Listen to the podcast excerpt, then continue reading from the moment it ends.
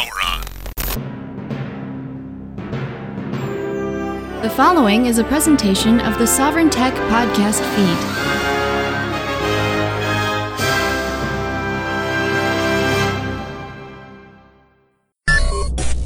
Whew, in a way, this is really where it all began. Um, while in what you recently heard, that being the Sovereign 2099 episode of the Sovereign Verse, uh, was really the beginning of that. And of course, the intros, the segment intros uh, that I would be doing for years, which would all include their own, you know, mini stories uh, within the Sovereign Verse uh, within them. You know, those are really the start. And 2099 certainly, you know, pushed the envelope where it really started coming together and where a lot of people suddenly said, and, and I'm not kidding, a lot of people have said to me over the years, look, Brian, I don't even care about the tech news. Just, just give us more fiction. and, I, I'm honored by that. It's not a boast. I'm honored. Okay. Uh, but this is where that really clicked. This is where suddenly a lot of people, um, I mean, I think with 2099, a lot of people saw where perhaps where I was going with what I was suggesting with tech, and a lot of that still stands tall today in 2022. Um, but where a lot of people suddenly said, wow, this fiction is amazing, blah, blah, blah, you know, that all started here with what is known as Soviet Tech or Soviet Tech 1, uh, to be specific. And of course, there is a Soviet Tech 2 and a Soviet Tech 3 is on the way. But, but Soviet Tech 2 you'll be getting that in the next part of the Sovereign Verse. Uh, uh, well, I don't want to call it a rewind, but revisiting that we're doing um, of the Sovereign Verse. But this is Soviet Tech 1, as well as uh, some segment intros that, you know, went between the 2099 episode into uh, Soviet Tech 1. And Soviet Tech 1 is when you get introduced to Brian Sovereigns or Agent Sovereigns, uh, uh, alter ego doppelganger from another universe. Uh, that being Brian Soviet or Commander Brian Soviet himself. Um, a character that I also got a lot of requests over the years to, hey, why don't you just go with Brian Soviet instead of Brian Sovereign? And that speaks to the very broad uh, listenership that Sovereign Tech has enjoyed um, over its decade run. Um, in that, you know, anarchists and freedom lovers of all stripes have come to this show uh, and you know have have gotten uh, you know great information or what they tell me is great information. Um, interesting news interesting insights and so on. And i've always been really honored by that. And i wanted the opportunity to explore that other side because for a while there and and this came out i want to say this was out in 2015 2099 uh, that episode came out in 2014 um, and I wanted to, you know, like I just had such an influx of people who are more, you know, in anarchist circles, what we would call red and black, uh, or mutualists as well. They're not red and black; they'd be what red and orange, right? Or yeah, okay. Anyway, pick your color. Uh, but had such a broad uh, spectrum of uh, you know of, of ideologies uh, come on board with the show, and I wanted to take the opportunity to kind of you know explore them all uh, in in certain ways. Um, Soviet Tech 2 would take that to the next level, but Soviet Tech 1 was really a, a, a nice bridge between 2099 and Soviet Tech 2 because the Soviet Tech 1, while there is a fictional, or the whole thing is fiction, um, I did a bit of a hybrid where there was a story going through that was all scripted and pre planned and everything. Um, one of the things, one of the questions actually recently that I got for the re-release of Sovereign 2099 was a lot of people said, "How that look? That sounded so genuine. How did you do that scripted?" There was no script, other than you know the moments with special effects and all that jazz. That like, you know, like, like those pre-set scenes, those were scripted, but those were all of I don't know, you know, six minutes of that two-hour episode. No, that was two hours of me just completely making it up as I went along. Uh, for the most part, with Soviet Tech 1, which is Brian Soviet doing Soviet Tech in an alternate universe, um, while it doesn't go two hours, uh, it's hybrid with where, yeah, okay, there's more scripted parts, but then where it's me talking about the show, there's no script. I'm just making all this shit up, you know? so most of what you're hearing here is, is pure ad lib you know and then when we get into soviet tech 2 uh, of course that is completely scripted like from you know beginning to end. Um, but that is also something that is like all action you know like it's all uh, special effects big scenes and everything. It's not me like record like pretending to record an episode either in the future or in an alternate reality. Um, so that's that's where we we would get to you know and with the the you know the segment intros everything and, and you'll certainly hear this more so um, in the next episode, uh, everything just again everything just kept getting to the next level, next level, next level. Uh, so you'll also hear at points you'll hear uh, intros to the show because sometimes the intros to the show, like the intro music, would actually play into the entire story running for that 25 episode arc. Anyway, with all of that said, just giving you some context of what it was like in 2015 and what you uh, can expect to hear. Um, this is not to, to be clear okay this is not a because one of the one of the major reactions i got actually to doing soviet tech 1 was that i was doing a pro communism episode. Uh, no i was not. I wasn't doing an anti-communism episode either but not being anti-communism is also not being pro-communism. I don't know why that is so confusing to people but I wasn't doing either. Um, this is also uh, something that would that would grace many a T-shirt on the planet Earth around the world, and I mean that quite literally around the world. Um, this is where the the famous Sovereign Tech tagline, perhaps the most famous Sovereign Tech tagline, or uh, if you want to call it a, a, a Sovereign Tech axiom, and that is three words: "Be the future." That started right here in this episode. Um, and I would end up by request putting it on T-shirts, and you know people just just loved it and ran with it and love it to this day. And I'm I'm so honored by that. Uh, so you, I I hope you feel like you're in for a treat here. Uh, I hope you've enjoyed again this revisiting of the Sovereign Verse, and we're doing this because new episodes are to come. I'll let this one ride out, and I'll see all of you on the other side.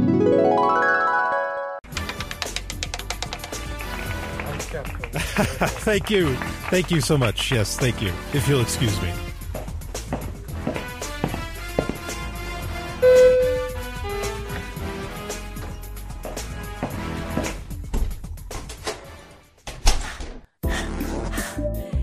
Uh, you're not Natalia. Who are you?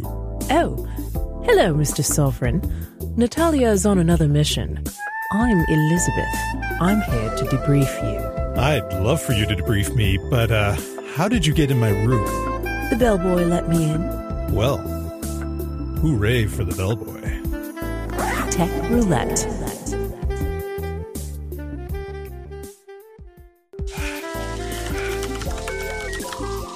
I just received an encrypted message from D Central with your next mission, and it looks like I'm coming along. Why, Elizabeth, I wouldn't have it any other way. You're clearly good at staying on top of things. It helps when one's partner is very skilled. No, no, we can have more fun later. What does the message say? Important messages.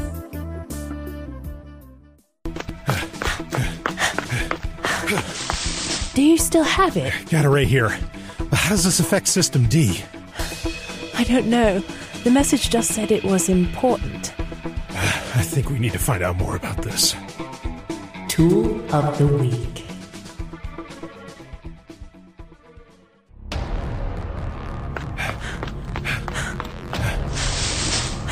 We're never going to make it out alive if those blockchain drones get off the ground. I can handle that. You just find us another ride.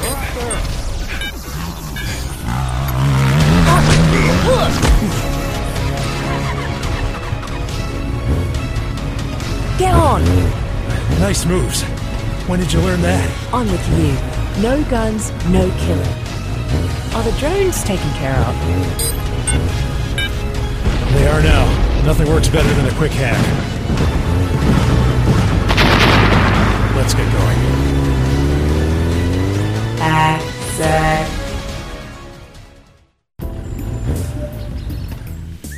Oh, We made it.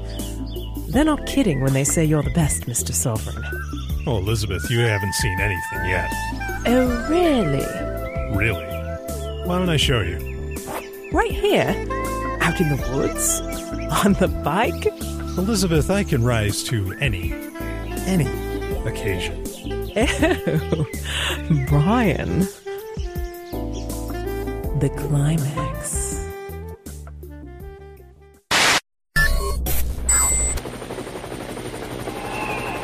This is Jane Smith reporting for WASP News. We report so you don't have to decide. Now, we're live outside of Sovereign Studios, where a protest has been taking place. Uh, sir, sir, what is going on here? We're going to put an end to his godless hedonism. He's corrupting the entire planet. Uh, you must be talking about the golden stallion of the tech world? Brian Sovereign? That's right. That sex fiend of an anarchist has crossed the line. We're going to rip his triple black clothing and then him to shreds. But Brian Sovereign believes in nonviolence. We don't care. He wants to end government and wants to pervert science and technology to do it. Brian Sovereign has to be stopped. This just in. Brian Sovereign is coming out of the studio.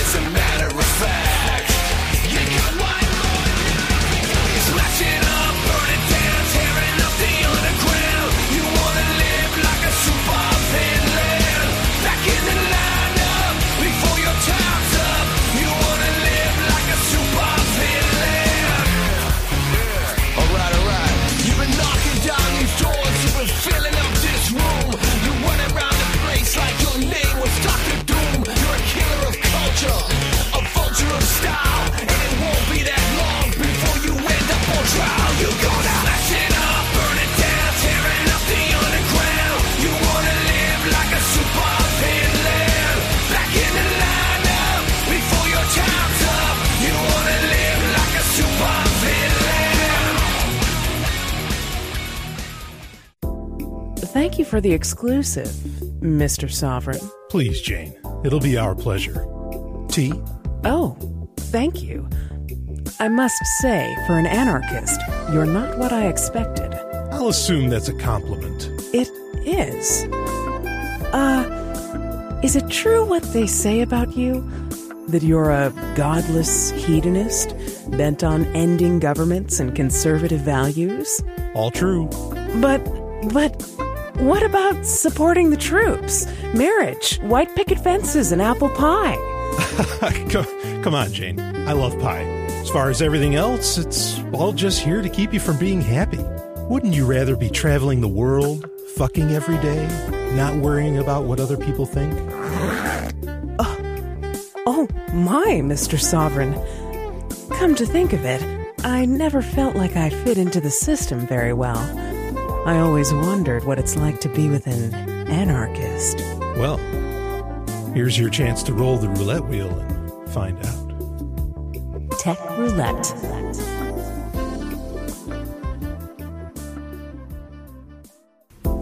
Oh, ah, that was. I'm speechless.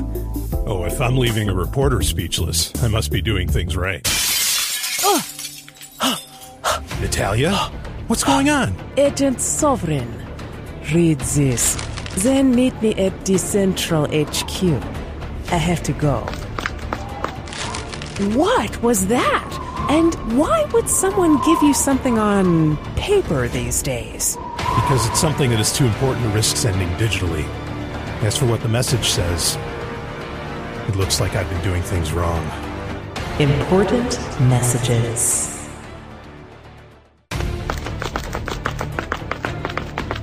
Jane, Natalia, come on! They're right behind us. We can't just jump off this building. No, but with a little help I called on.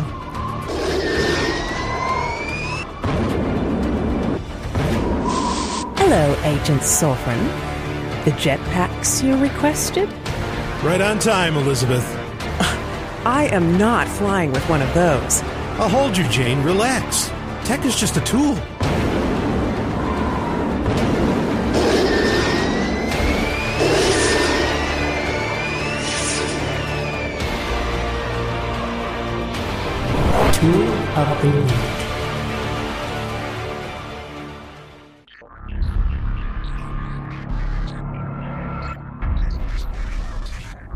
This is James Smith, formerly of WASP News, now an anarchist. And I want to introduce you to Brian Sovereign, former agent of. I have little time. You need to know what's going on. Government is lying to you. Corporations are lying to you. Even is lying to you. They're trying to centralize everything. Trust yourselves. Your computer is your only country. Coexist and learn all that you can. Hack the planet.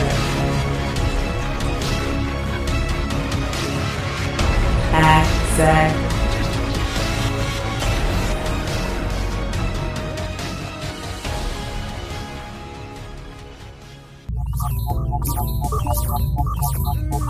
Agent Sovereign, Skylab C is in a polar orbit of the Earth. Computer, it's not agent anymore. We don't work for them. Natalia, Elizabeth, Jane, and I, and anyone else that wants to join us, we're rogue now. We have to put an end to domination. Mr. Sovereign, come join us. Yeah, join us. Don't be a wanker. Well, there's no reason not to have fun in the process. I'm coming, ladies.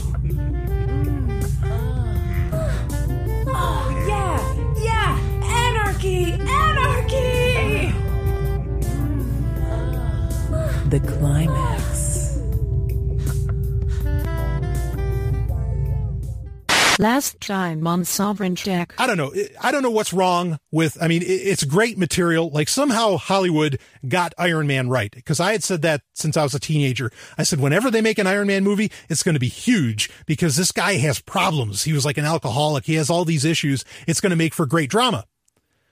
And I'm not saying that Iron Man's this great hero or anything. I'm just saying that it makes for, for a great film.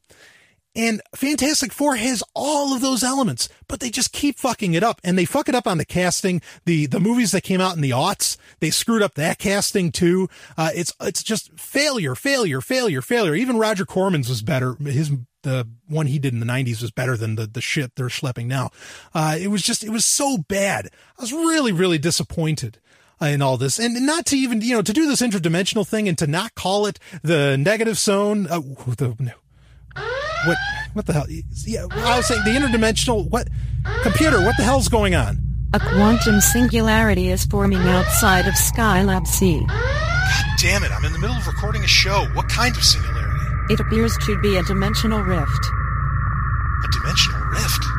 Who could possibly create an einstein rosen podolsky bridge? Computer raise chromaton shields Chromaton shields cannot protect the entire station from the rift. computer put the chromaton field around me now hold on stallion this is to get bumpy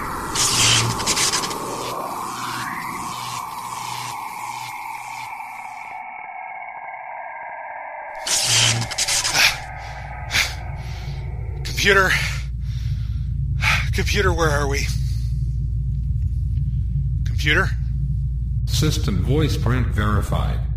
Agent Brian Soviet of the KGB. What?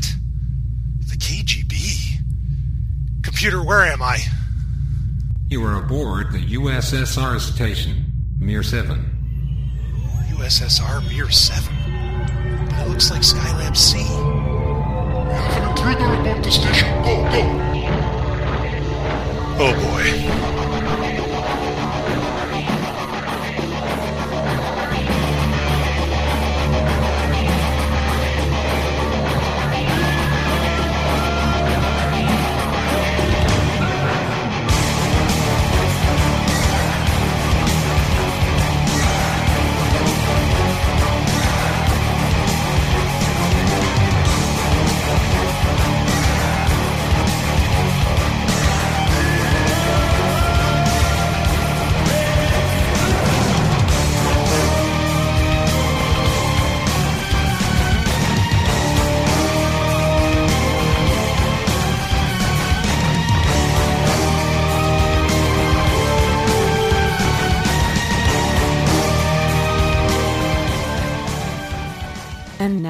The conclusion. December 25, 1991. The news from ITN. Gorbachev, the last president of the Soviet Union, resigns. The red flag of communism is lowered over the Kremlin. Yeltsin takes control of 30,000 Soviet nuclear weapons. And world leaders pay tribute to Gorbachev's achievements. Good evening. The red flag came down over the Kremlin tonight as President Gorbachev resigned and brought to an end seven decades of communist rule in the Soviet Union. Right to the last, Mr. Gorbachev said he was unhappy at the breakup of the country, but he pledged to do everything he could for the new Commonwealth of Independent Republics. The Russian President, Boris Yeltsin, now has his finger on the nuclear button. We have two reports from Moscow on the final hours of the Soviet Union. As Mikhail Gorbachev resigned, the Soviet and Russian flags still fluttered side by side above the Kremlin. But Mr. Gorbachev finally brought the curtain down on the Soviet Union and his own extraordinary career. Compatriots, due to the situation which has evolved as a result of the formation of the Commonwealth of Independent States, I hereby discontinue my activities at the post of President of the USSR. The manner of his departure reflected the nature of his rule. The Kremlin, so long the forbidden city of the Soviet Empire, opened its doors to the world. Mr. Gorbachev quit live on satellite TV. This society has acquired freedom. It has been freed politically and spiritually, and this is the most important achievement that we have yet to fully come to grips with. And we haven't because we haven't learned to use freedom yet. Later, in an interview with CNN, Mr. Gorbachev showed documents which formally hand control of the nuclear arsenal to Boris Yeltsin.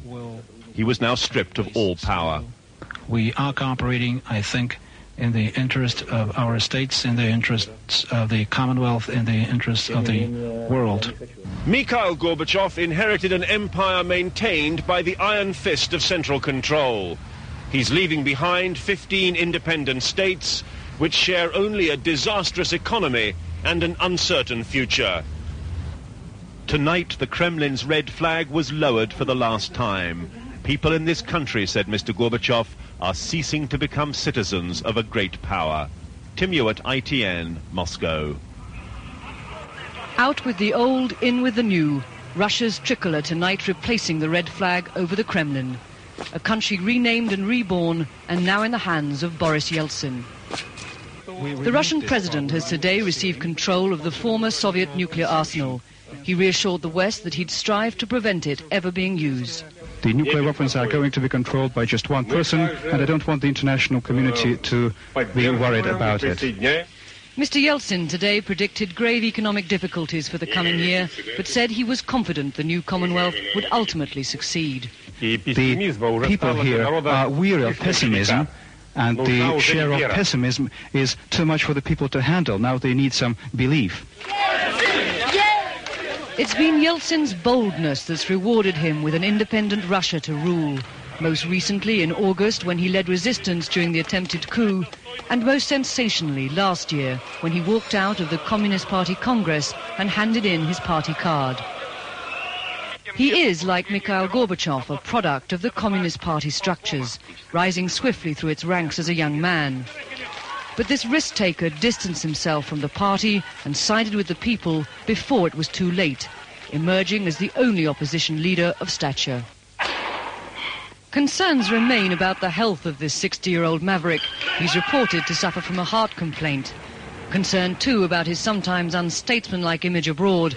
Internationally, Mikhail Gorbachev is a very hard act to follow. But most concern lies over the ability of just one man to inspire hope. Hope from a people who feel that for so long they've been cruelly mistreated by their leaders. To succeed, he must rescue the economy fast. It's that that will decide the future of Boris Yeltsin and of Russia. Penny Marshall, ITN, Moscow. October 31st, 2015. Welcome back, Grisha. Oh, how was recruit training? Boring. Ha, but necessary, Comrade Sergeant. Those recruits will soon be needed. Товарищи! It's good to see you all here today. And it will be even better to see you soon breaking through that wall. Then we'll teach those NATO dogs how to fight.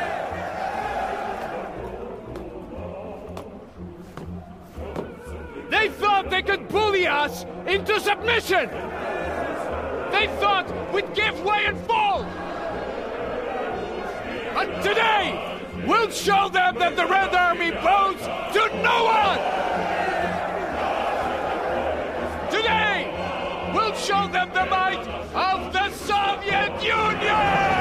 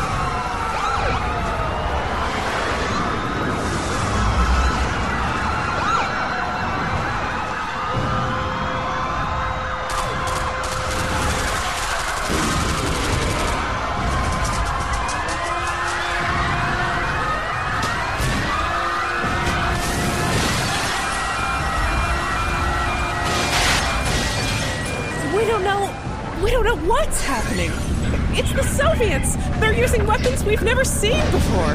They've, Oh my god!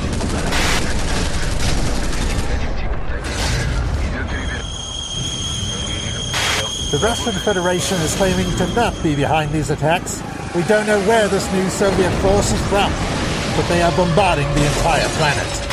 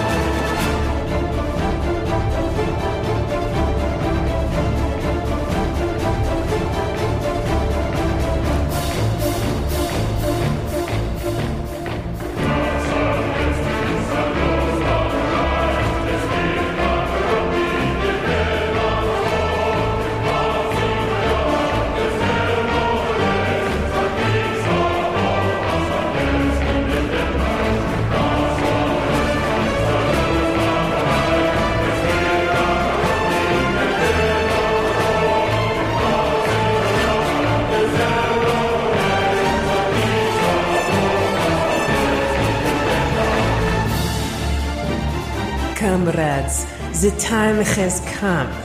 Are you ready for the latest in proletariat approved science? Are you ready for the latest in superior Soviet technology? Then get ready for the ultimate in subversion of the best. Get ready for Soviet tech. With the man in red and black, the red stallion of the tech world, Commander Brian Soviet. He has a huge mask. And now, here's Brian Soviet.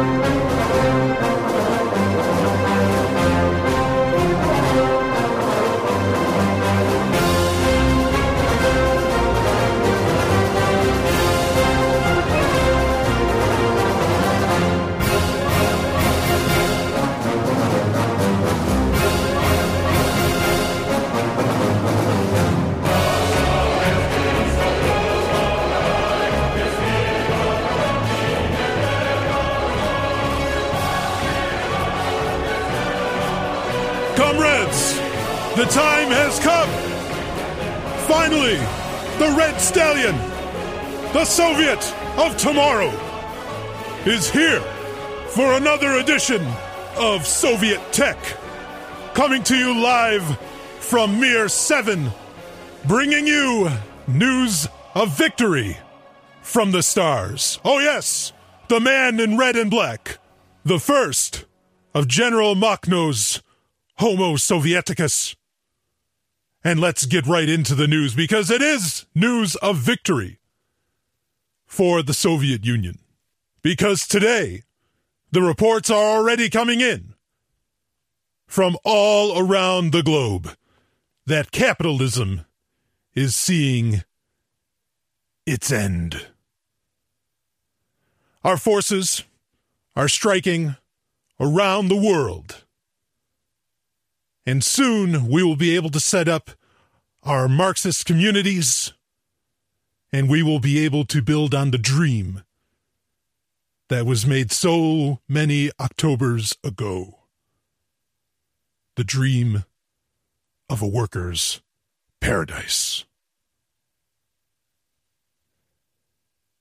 It was only a couple of decades ago, a little over that, when our original plan with the Soviet Union came to an end due to the idiocy of one Mikhail Gorbachev.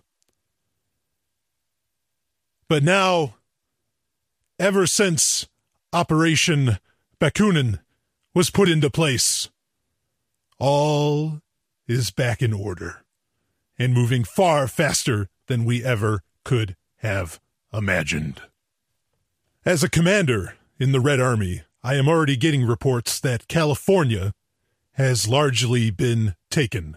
Silicon Valley, that bastion of surveillance, is now under Soviet control. And we will use those abilities and that surveillance to our advantage. But I'll save that for our lead story. I want to get into some of the more interesting things that are getting developed on our science station at Mir 5. Recently, they have perfected what has been uh, historically called the Kremlin pill. Yes, this is the longevity pill that many of the proletariat during the glory days of the USSR were taking to extend their lives.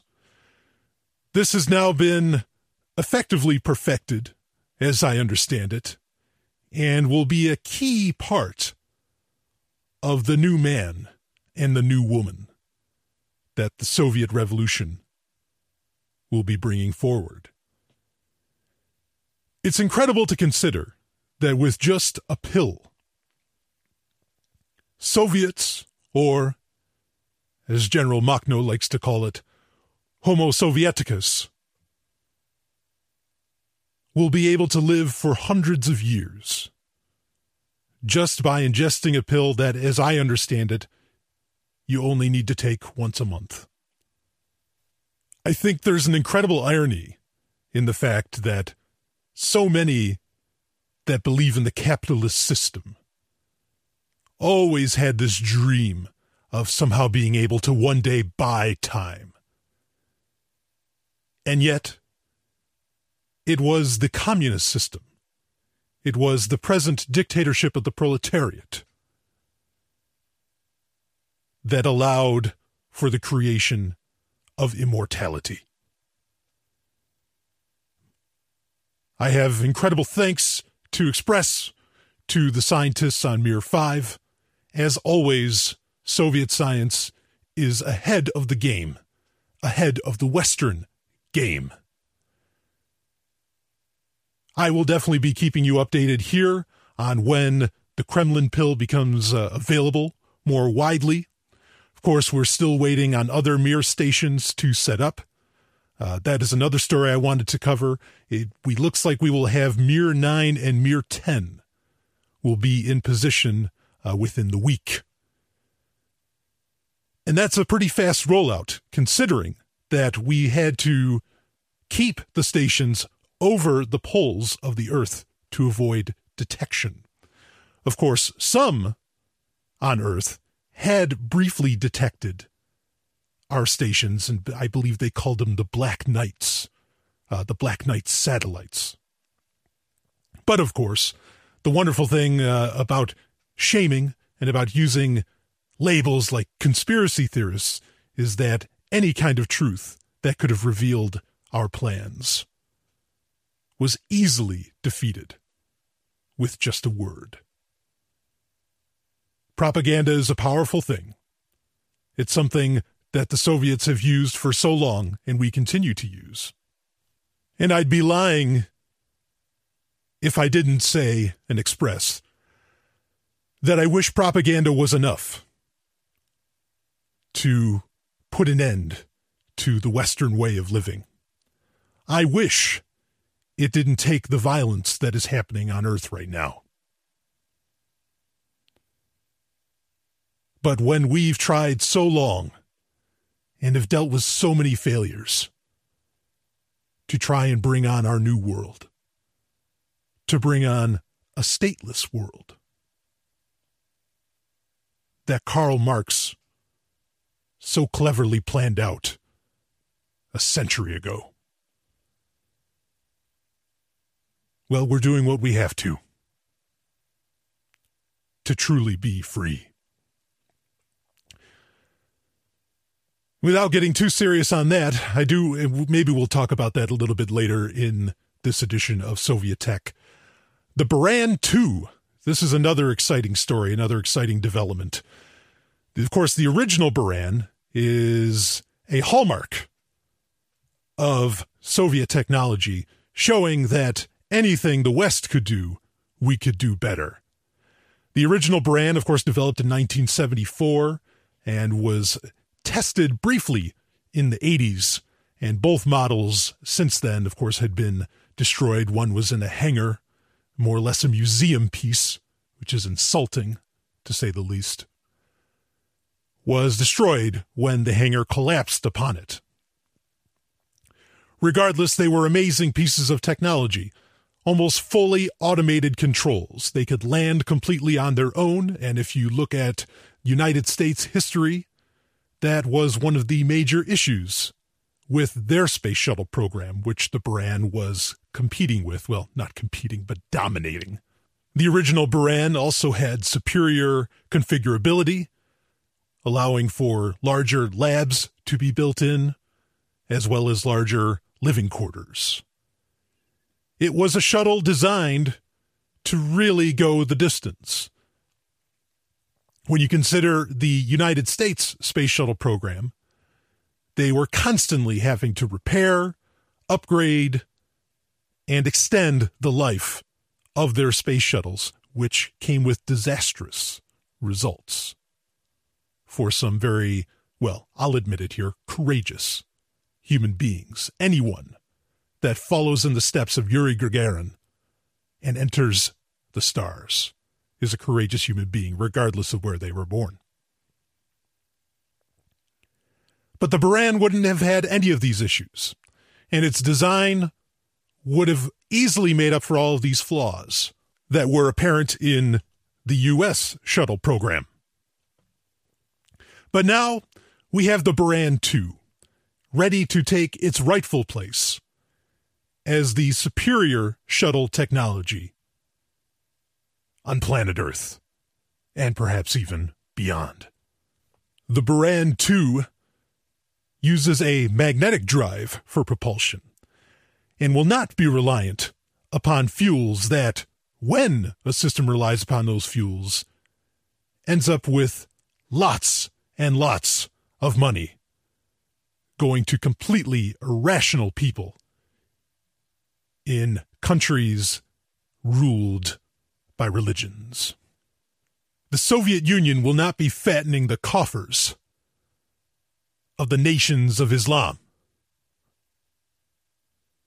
We will build technologies that don't rely upon things like planned obsolescence or limited ability. We are building things to last, from the Buran 2 to automobiles and other forms of public transportation, all using renewable sources of energy.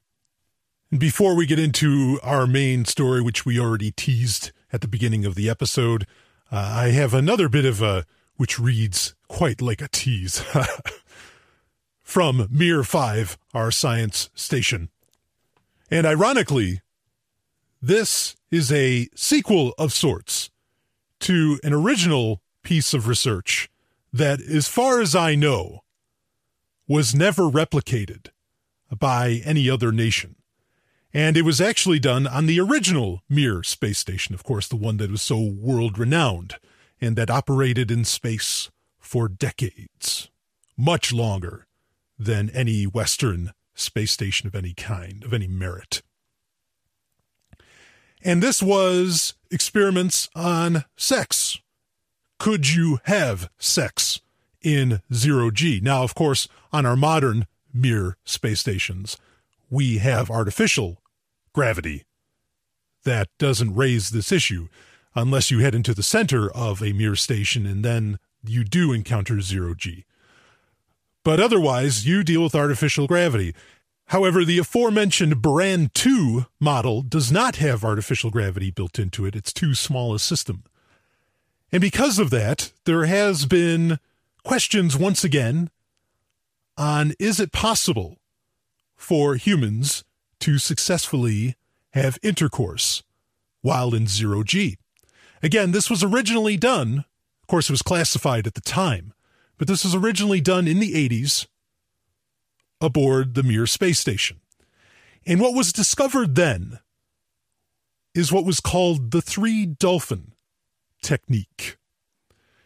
And this technique, effectively required, was based upon dolphin mating practices, where in water, which of course is how we generally test existing in zero G, but dolphins in the water, how they successfully mate is by one dolphin actually holding up another dolphin, while a dolphin on top of that dolphin is thrusting away into the dolphin in the middle.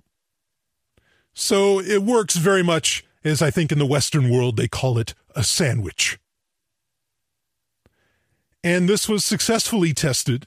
It was two men and one woman aboard the original Mir space station and it worked in zero G. It required one man holding the two having intercourse, more or less against some plating, to make sure that there wasn't any injuries during the sexual act. And again, this was a classified study, but it was successful. However, it was only done once, and that's not exact that there's room for error when you only test things out once uh, of this of this type. So the scientists on Mir 5 are re-engaging in the research of the three dolphin technique. So there are large sections there. Of course, Mir 5 was designed to where it could replicate uh, the zero G environment far more easily uh, and in, in greater scale. Of course, like I said, on any Mir station, you can go into the center of it and you can experience zero G. And of course, many people have uh, quite a bit of fun doing such. In fact, uh, space hockey has been incredibly popular to be played uh, in the middle of the Mir stations that surround the Earth. A sport that I actually enjoy. Uh, the studies I have seen some preliminary reports uh, that they have that it has all been successful. In fact, it has not just been man, woman, man, but also woman, woman, man, and uh, understandably, they are having a good time. And you know, I want to I want to talk about this for a moment because I think there is this strange and and talk about ironies. Of course, there's so many ironies when you talk about Western civilization. But I think there was this certain idea that existed in the Western world that somehow the Russians, the Soviets, in history were rather prudish. I assure you that is not the case. It was never the case. And in fact, conservatism was the order of the day in the United States and the rest of the Western world. the Westerners were the ones that were against sex, that were against the very natural drives that humans have. Not us. I suppose when it comes to propaganda, that it makes good propaganda against your enemy to somehow play them up as being anti-life in that they they they're very prudish. It's a fine line that people walk, but we will no longer walk that line. We are doing full research in the matter, and certainly the new man and the new woman of Homo Sovieticus as compared to Homo sapiens will have sex be a very natural part of their lives in this new future that we're building right now. And let's talk about that new future. As I said earlier, we are taking full advantage of the surveillance state that the United States and many other countries, some of the Commonwealth of Nations, of course, all under the Queen of England.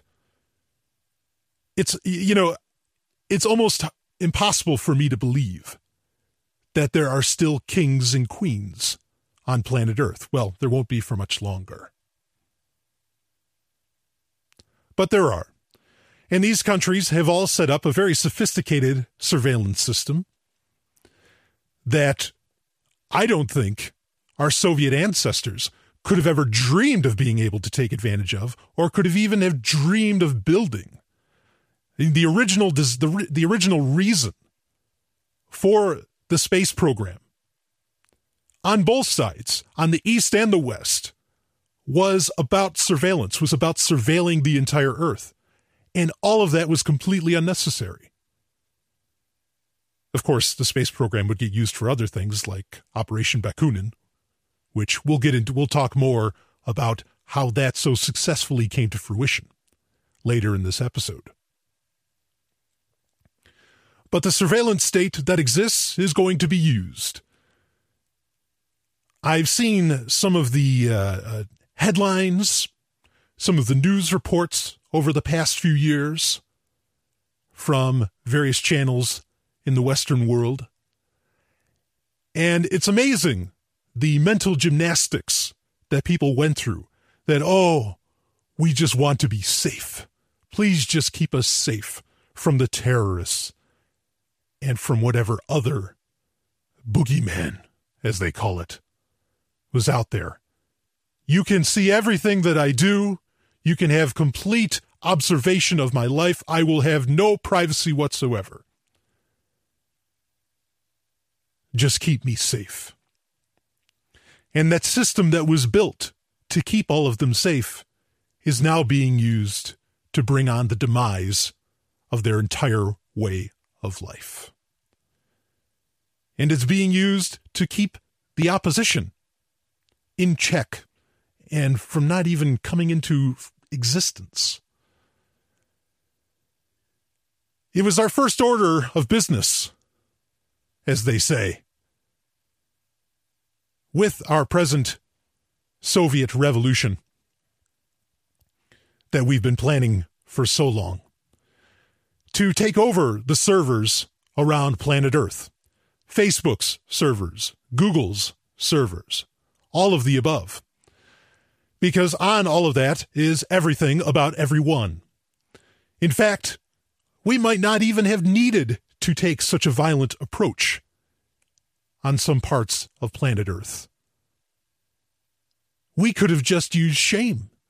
We could have used all the information that we've collected about politicians, businessmen, all the people that you somehow go around pretending fit your, your Western model of what a person should be.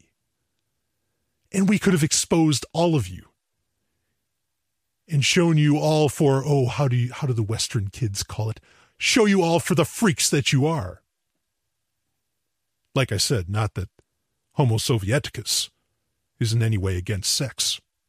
But then, if we did that, people would have reacted negatively against the surveillance system that was being built up, the surveillance society more than just a surveillance state, because again, everybody wanted this, not just the politicians or the militaries.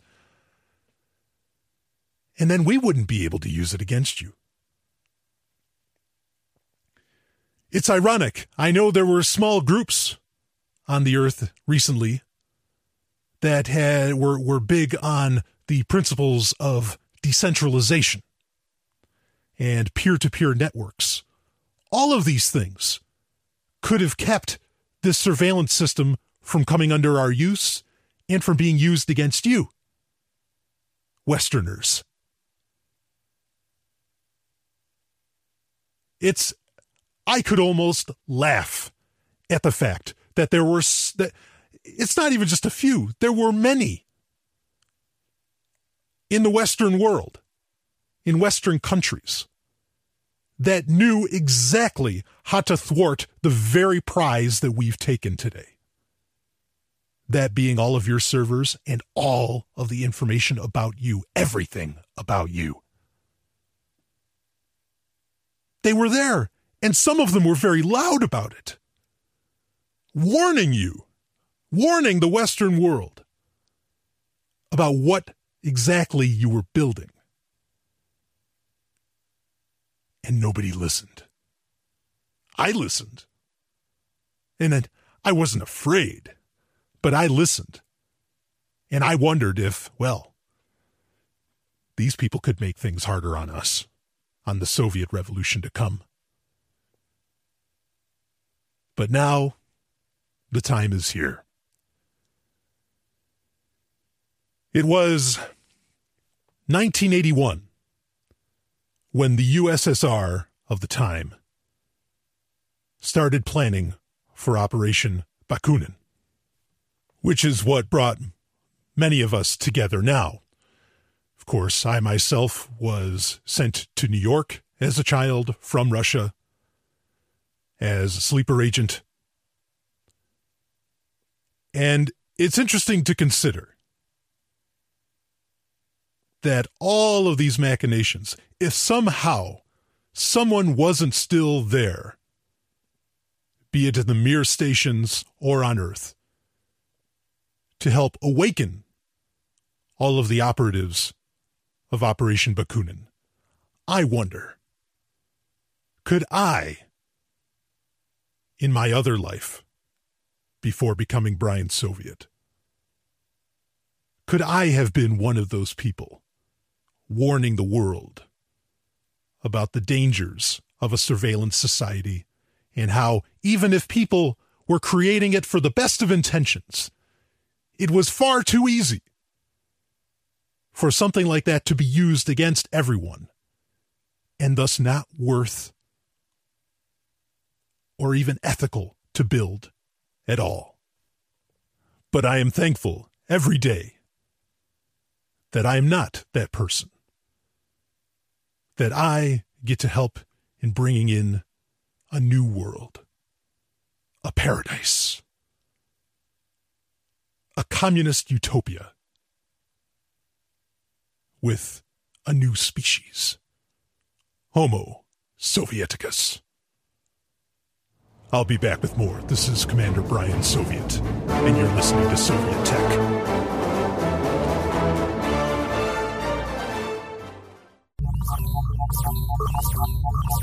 Natalia. Yes, Commander Soviet? Have we found the intruder aboard Mir 7? We haven't yet, Commander Soviet. We're having difficulty as the space station's computer is confused by the existence of two of the exact same biopatterns. What do you mean? Sir, whoever this intruder is, his biosignature matches yours exactly. The computer thinks there are two of you on board Mir 7, and its sensors are stuck in a logic loop. The computer can't accept that there are two of you. There's only one Red Stallion, Lieutenant. I want this impostor found. Yes, Commander Soviet. Our best soldiers are on it. Is there anything else I can do for you? Hmm. Actually, Lieutenant, Natalia is your first name, isn't it? Yes, Commander? I'm feeling terribly vexed at the moment. Perhaps you could help relax your superior officer. Say no more, Commander. The KGB has trained me very well in relaxation techniques. Have they? Da. Da. Mm. Mm. Mm.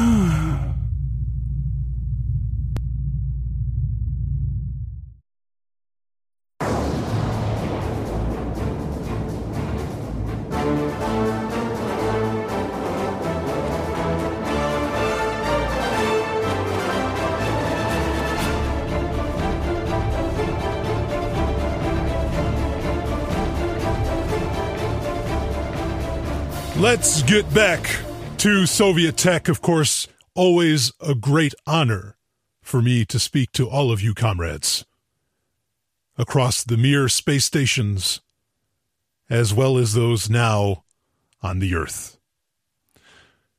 Commander Brian Soviet ready to talk about now really one of my favorite things and something that I have had a very large hand in helping create. And that is our prefabricated communities, what we are calling Marx communities, that can be easily deployed in the area of approximately a city block. And in fact, we can now build larger ones even than that, especially once our bases are set up on the Earth. So the idea behind the Marx communities is in literally creating perfect Soviet habitats that are sustainable and that can easily accommodate Homo Sovieticus. They are based around renewable energy, not around the capitalist scheme of oil and other non renewable resources. They will be largely solar powered, though the ability for wind power as well as a nuclear heart to each Marx community is there to power it near indefinitely, as far as by design. And that'll be necessary. We talked earlier about the Kremlin pill, which will allow Soviets to live for centuries at least. And of course, within that time, that's escape velocity, as it's called. Because within that time, we can come up with better Kremlin pills, or maybe even get beyond needing the Kremlin pill to live indefinitely, perhaps. It's an exciting world that Homo Sovieticus is going to exist within. So the Marx communities, uh, again, we already talked about what they are using as far as energy, but I want to talk also about, well, I want to give a complete overview because I'm very proud of what's been developed with the with Marx communities but the living conditions are substantial. Of course, they're designed for only so many people to live within each Marx community. Uh, I believe the largest model that has been designed so far tops out at about 150 Soviets that can live within it. And of course, that has room for children. And there is plenty of room for children in these prefabricated community systems. And those children will never go hungry. The hydroponic systems, more or less completely automated agriculture, all possible through the advancements that we've made on the Mir space stations over the past decades.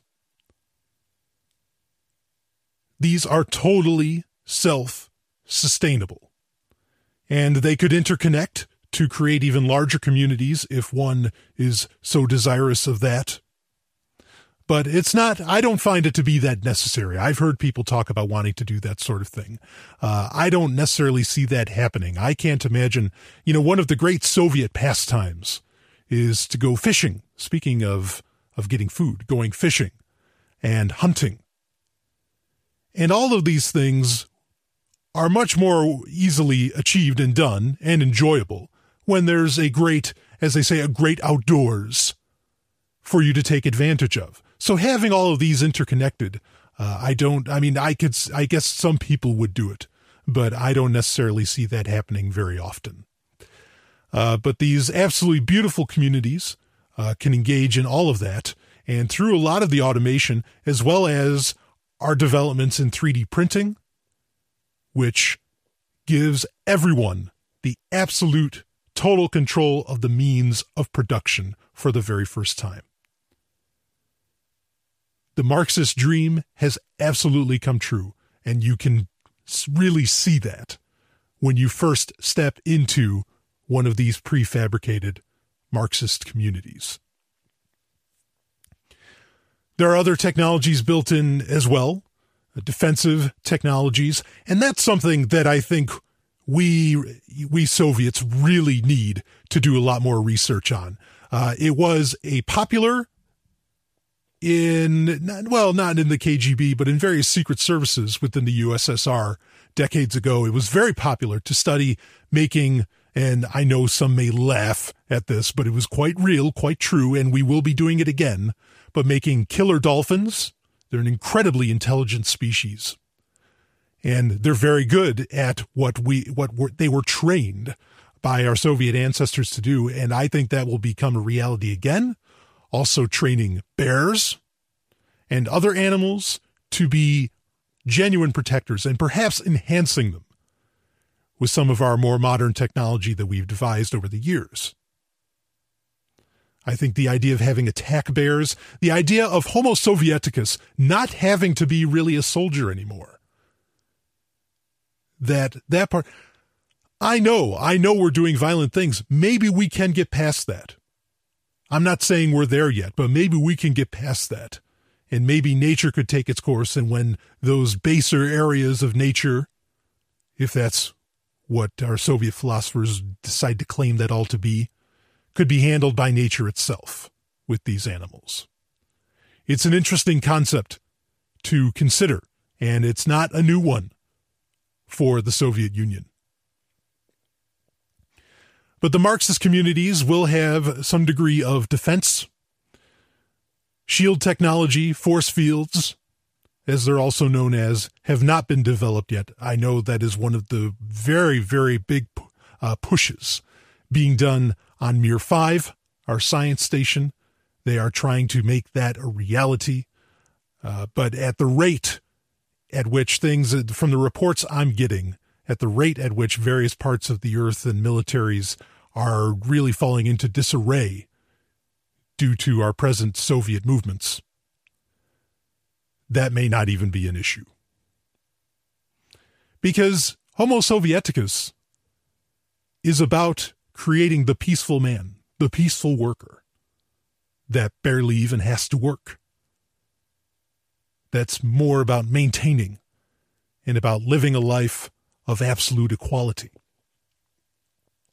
I want to talk a little bit more about that idea as well, not just the Marxist communities, because yes, uh, it's amazing technology certainly that has been uh, designed, you know, developed and designed, and I've been really proud again to be a part of that.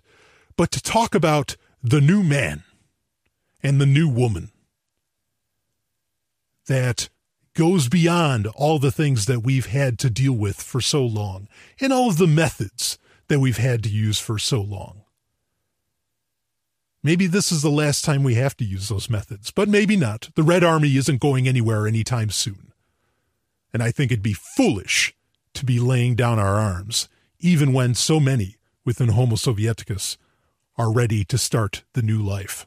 But I think it's important to talk about this because even the term Homo Sovieticus was originally an insult.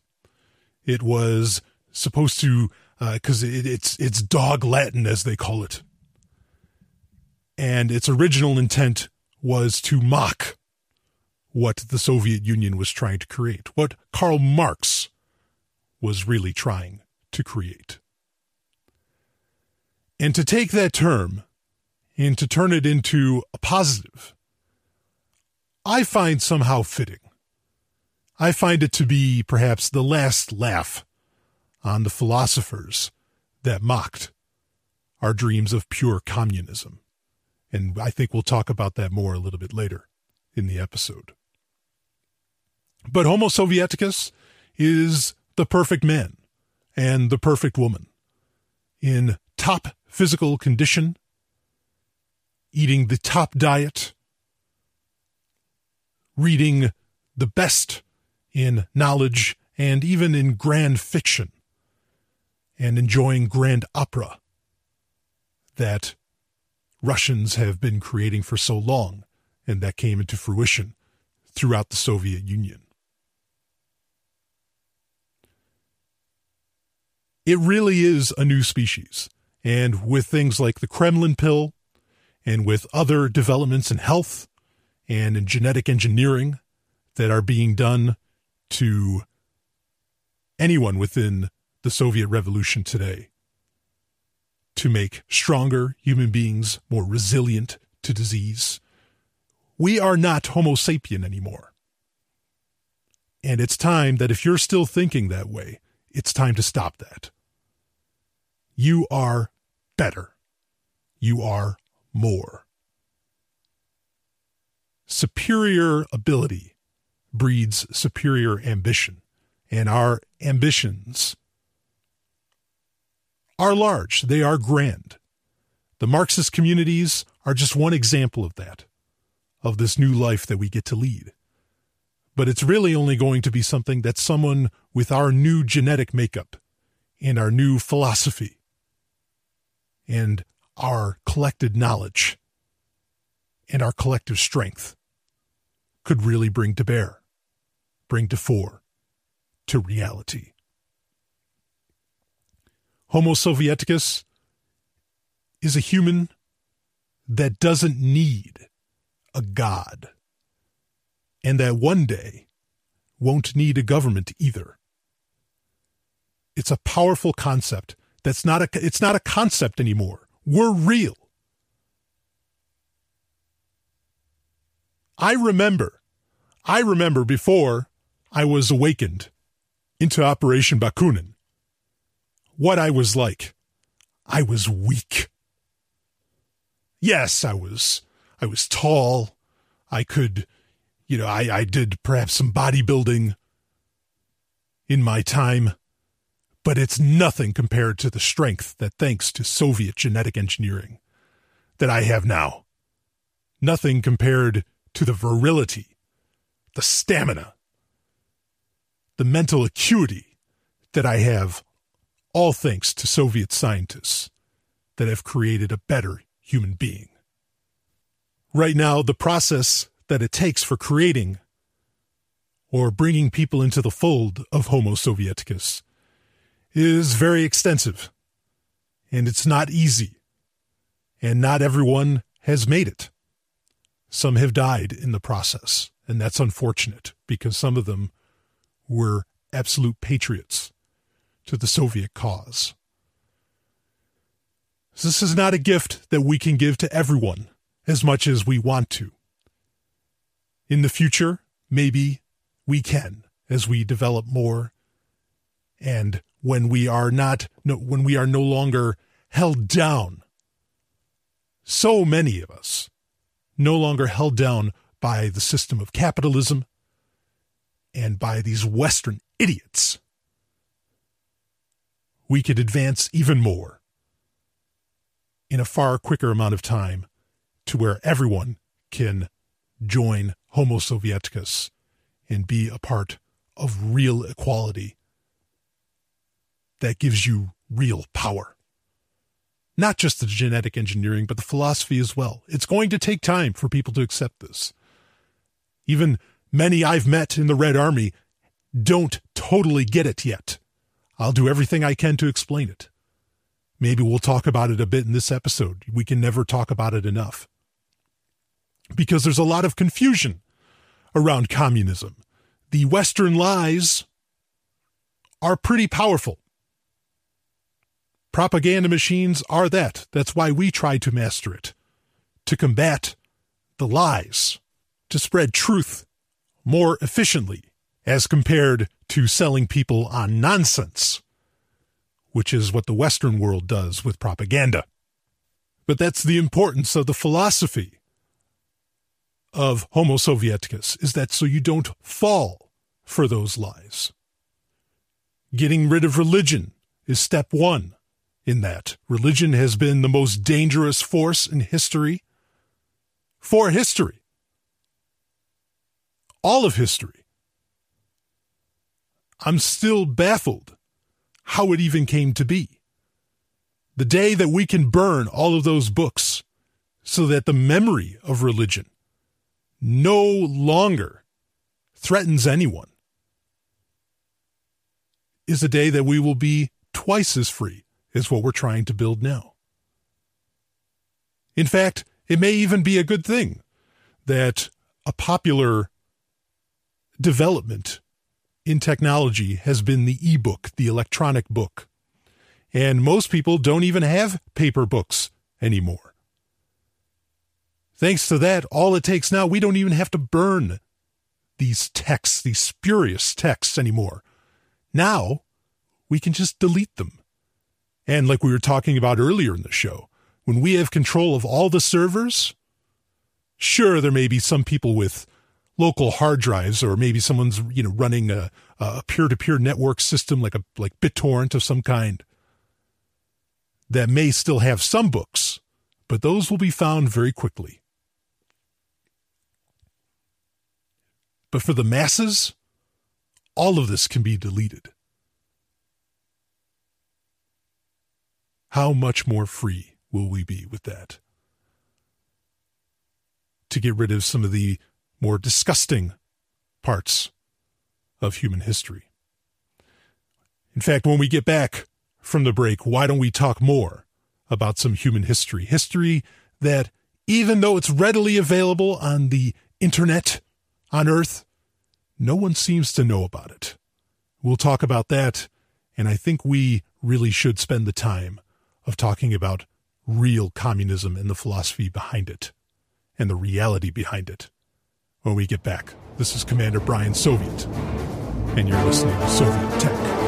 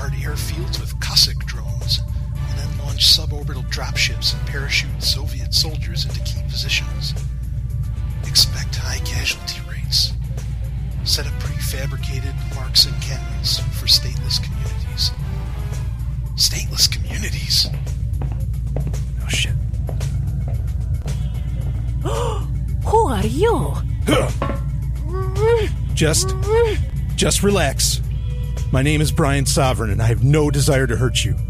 I'm with, well, I'm with nobody. Brian Sovereign? I'm willing to tell you more, but you need to tell me more. What is Mir 7? Where did you Soviets come from? And what is KGB Operation Bakunin? I'll tell you.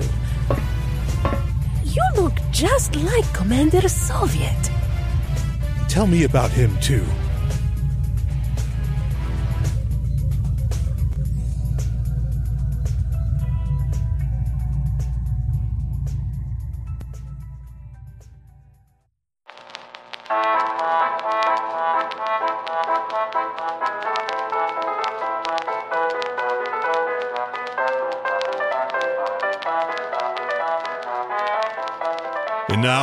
All rise with the Soviet anthem, the Song of Freedom.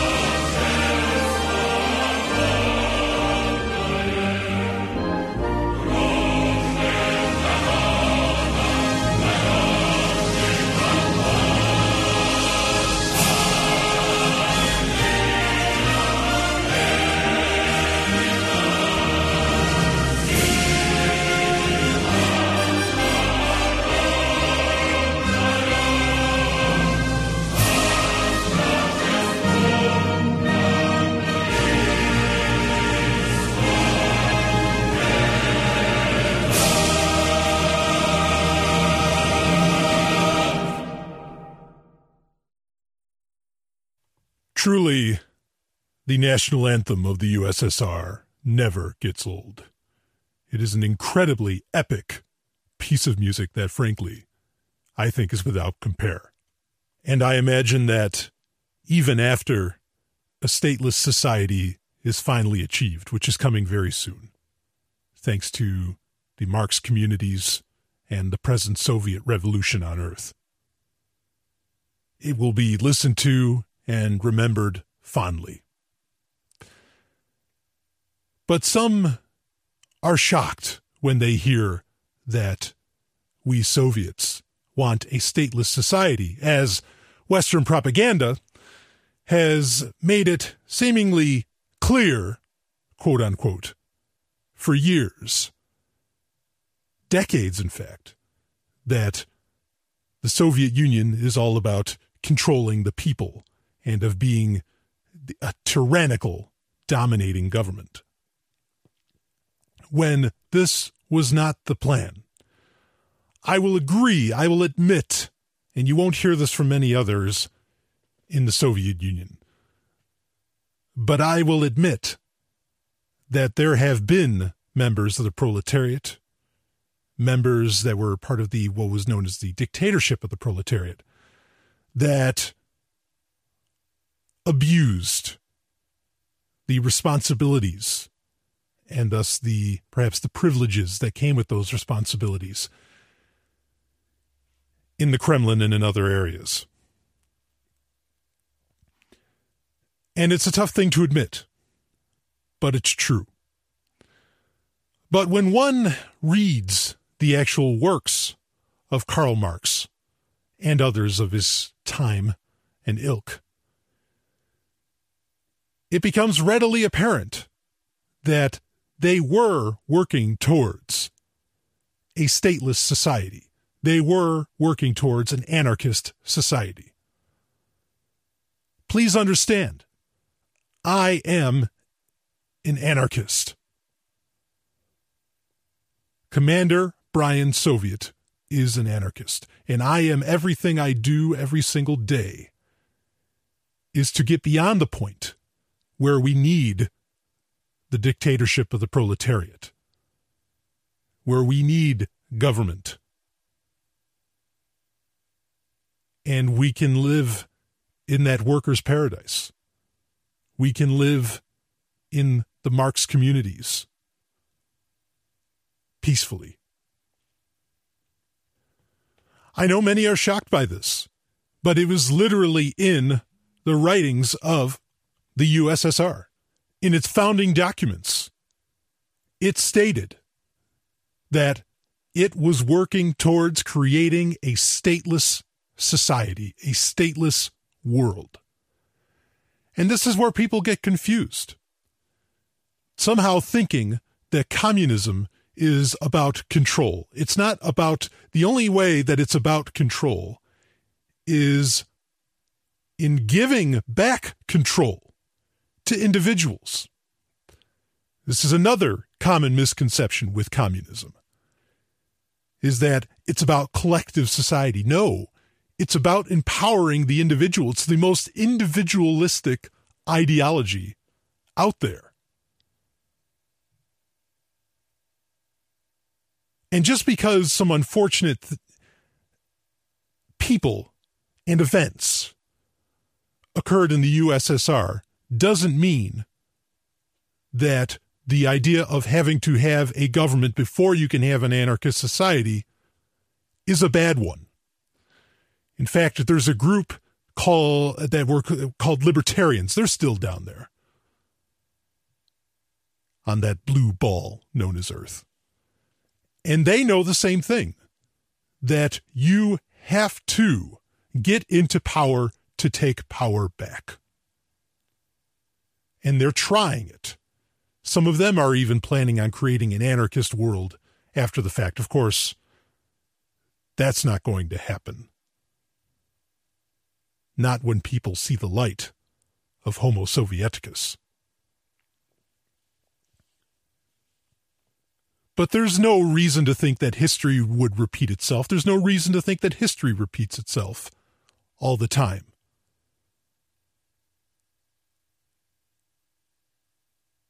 Those libertarians are just doing exactly what Karl Marx laid out that you have to create, you have to be a part of government, create a government before you can have your anarchist society. Now, there have been some social, uh, socialist or communist philosophers like Kropotkin and some others that have theorized that no, you do not involve yourself in government. You just build an anarchist society. You skip the whole thing. But there's no evidence necessarily that that works.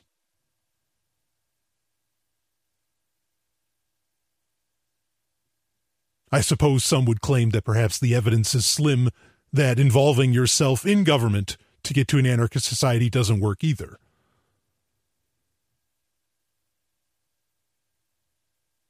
Well, the new Soviet Union that is bringing on the stateless society that I wish to have is going to make sure of it, make sure we get that no matter what, dealing with government or not.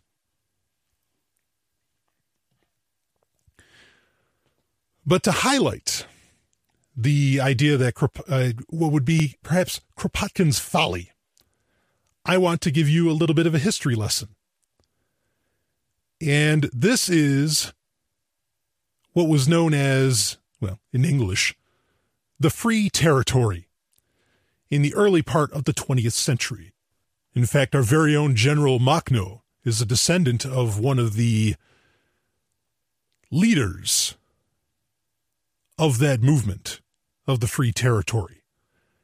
And it was just that. It was an anarchist society that existed from 1918 to 1921.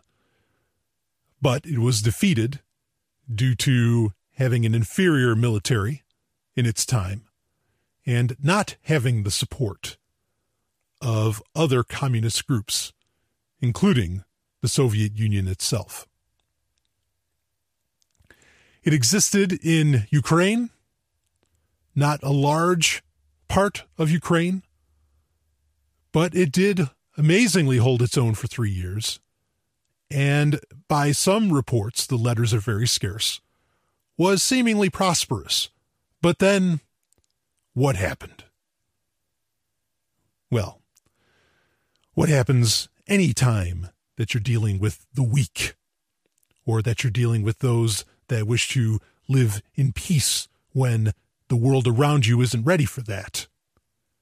You get conquered.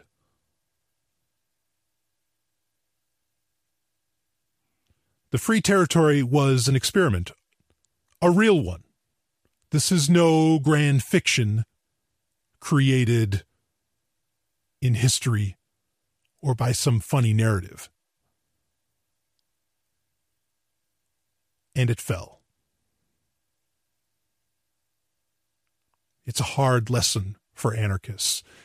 It's a lesson that fortunately we can take and understand why the dictatorship of the proletariat was necessary until we can have everyone ready, until all can join Homo Sovieticus, and we can finally have that stateless society. Remember that. That is the goals of the free territory, and the goals of the Soviet Union were the same to create a stateless society. It's in every documentation that we have. It was not about creating a tyrannical system. Quite the opposite. But if you listen to the capitalists, if you listen to the Americans, you would think quite differently. If you listened even to those libertarians I mentioned earlier, you would think quite differently. You would think, oh, no, no, it was all about control. It was all about losing your individuality. When instead it was the opposite. It was about giving the individual the, the, the claim, the means of production, the ability to really be an individual and to express their individuality. You know, in those Marx communities that I helped create, the potential for expressing yourself through art and for not having to worry about so many of the everyday things are all there. It's a part of what uh, of, of how we built them. And the humans that are going to flourish and thrive, the Soviets that are going to thrive out of that. It takes my breath away to think about it. How impressive this humble creature known as humanity, known as a human, will become thanks to the glory of the final realization of pure communism at all costs.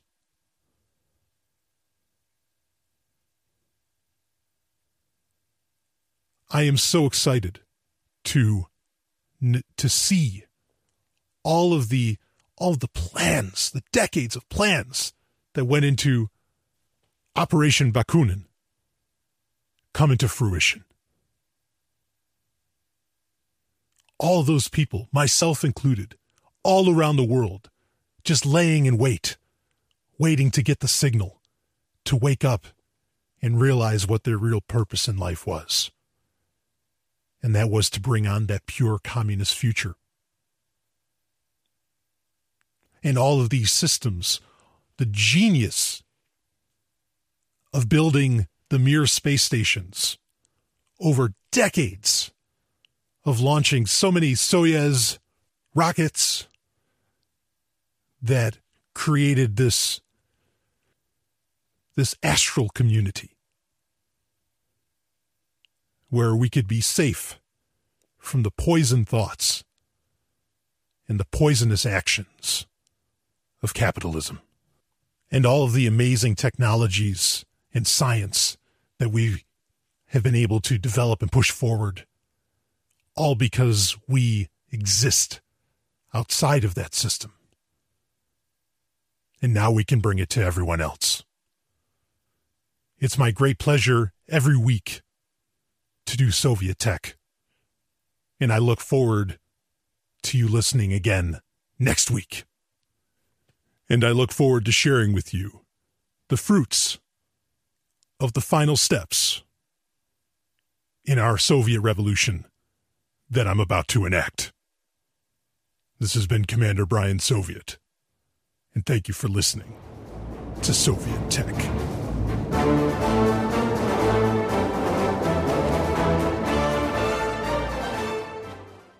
Computer, prepare to launch Cossack drones. Send them down to the Earth. Let the insurrection begin. Unable to comply. All orbital launches are in secure lockdown mode. Secure lockdown mode? On whose authority? By your authority, Commander. It must be that imposter. Damn. I'll have to find him myself. Don't bother, Commander. I'm right here. What? What is this? You're me. He is you, Commander, from another universe. This is ridiculous. It's true. His name is Brian Sovereign. He's a secret agent from a world where the Soviet Union never enacted Operation Bakunin. But he's an anarchist, just like you. No, not just like you. I don't kill people, Commander Soviet, and I never will. I'm the one that stopped your drones from launching, and I won't let those drop ships launch either. I understand what you're trying to do. I know you're trying to achieve the stateless society that your communist forefathers said would eventually come. I want a stateless world too, but killing people to get there isn't the way. No one has to die to achieve your dreams. You don't know how long we've waited for this, Agent Sovereign. If you're me, you know the fire that burns within. The fire for real freedom If people must perish for it, it's worth it. For all those that want to live a free life. It's not worth it, Brian. Remember the works of Kropotkin and others. Anarchists don't exist to wipe out other sapient beings. We exist to live in cooperation and mutual aid. Your Homo Sovieticus, your new man that you've created, it's all a sham if this new man uses the old man's methods. Peace is the way, Brian. And if resistance is needed, nonviolent resistance is the way I can show you. Enough of your talk, Agent Sovereign. Commander, don't.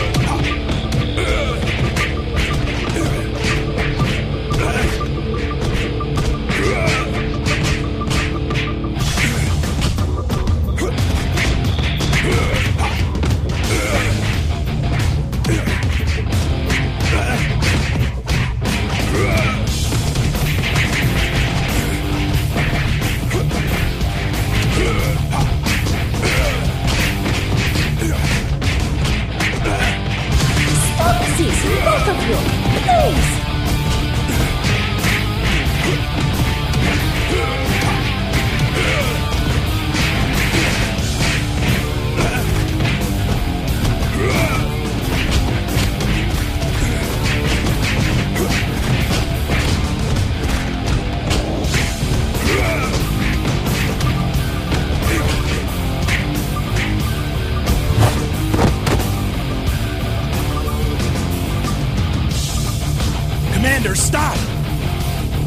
Ability is incredible, but my defense matches it blow for blow. It's a stalemate. We're the same, deep down.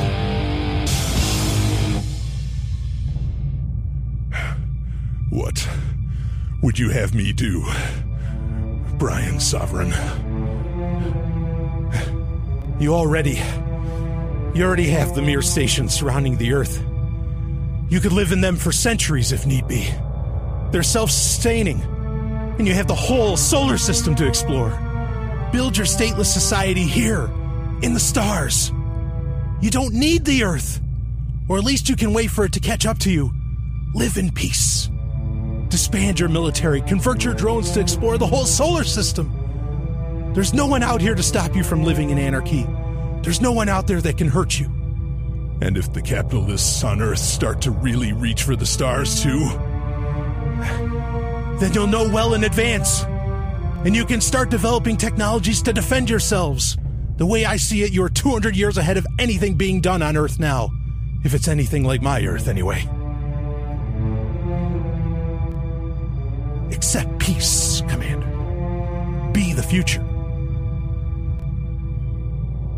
You are very convincing, Agent Sovereign. We will try it your way. And we should help you get back home.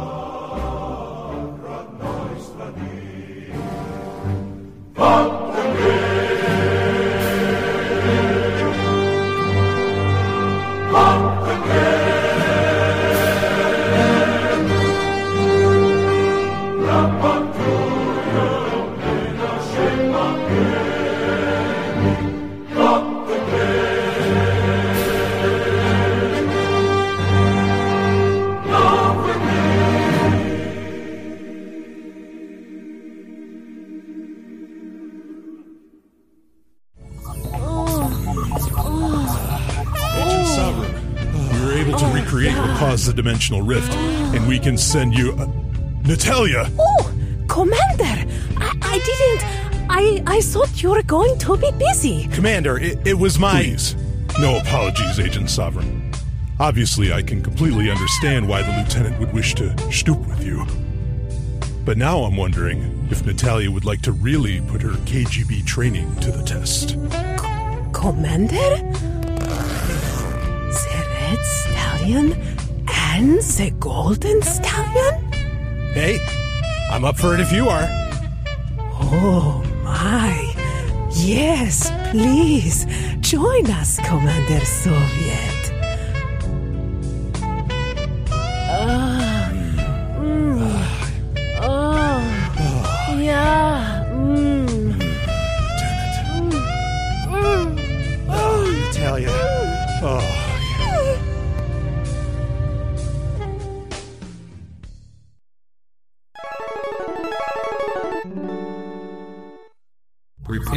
Dimensional rift transfer.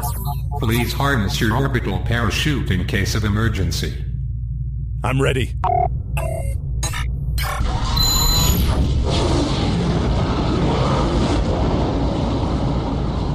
Good luck, Agent Sovereign.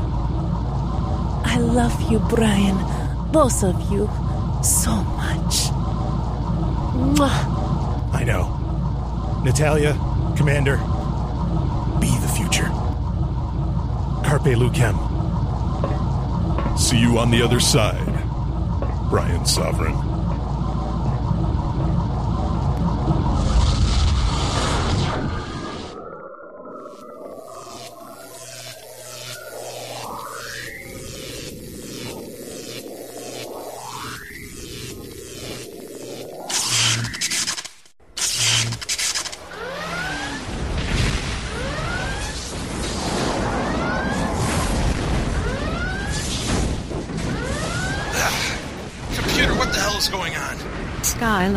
Is losing orbit due to the dimensional rift that just formed outside the station. Activate. activate the emergency thrusters. Emergency thrusters are inoperable. Oh, fuck. Now entering the Earth's orbit. Oh, there's gotta be a way out of this. We are now within the Earth's atmosphere. Impact in. Computer, open the rear hatch of the station. It is not advisable. We're about to crash. It doesn't matter what's advisable. Blow the hatch now. Hatch.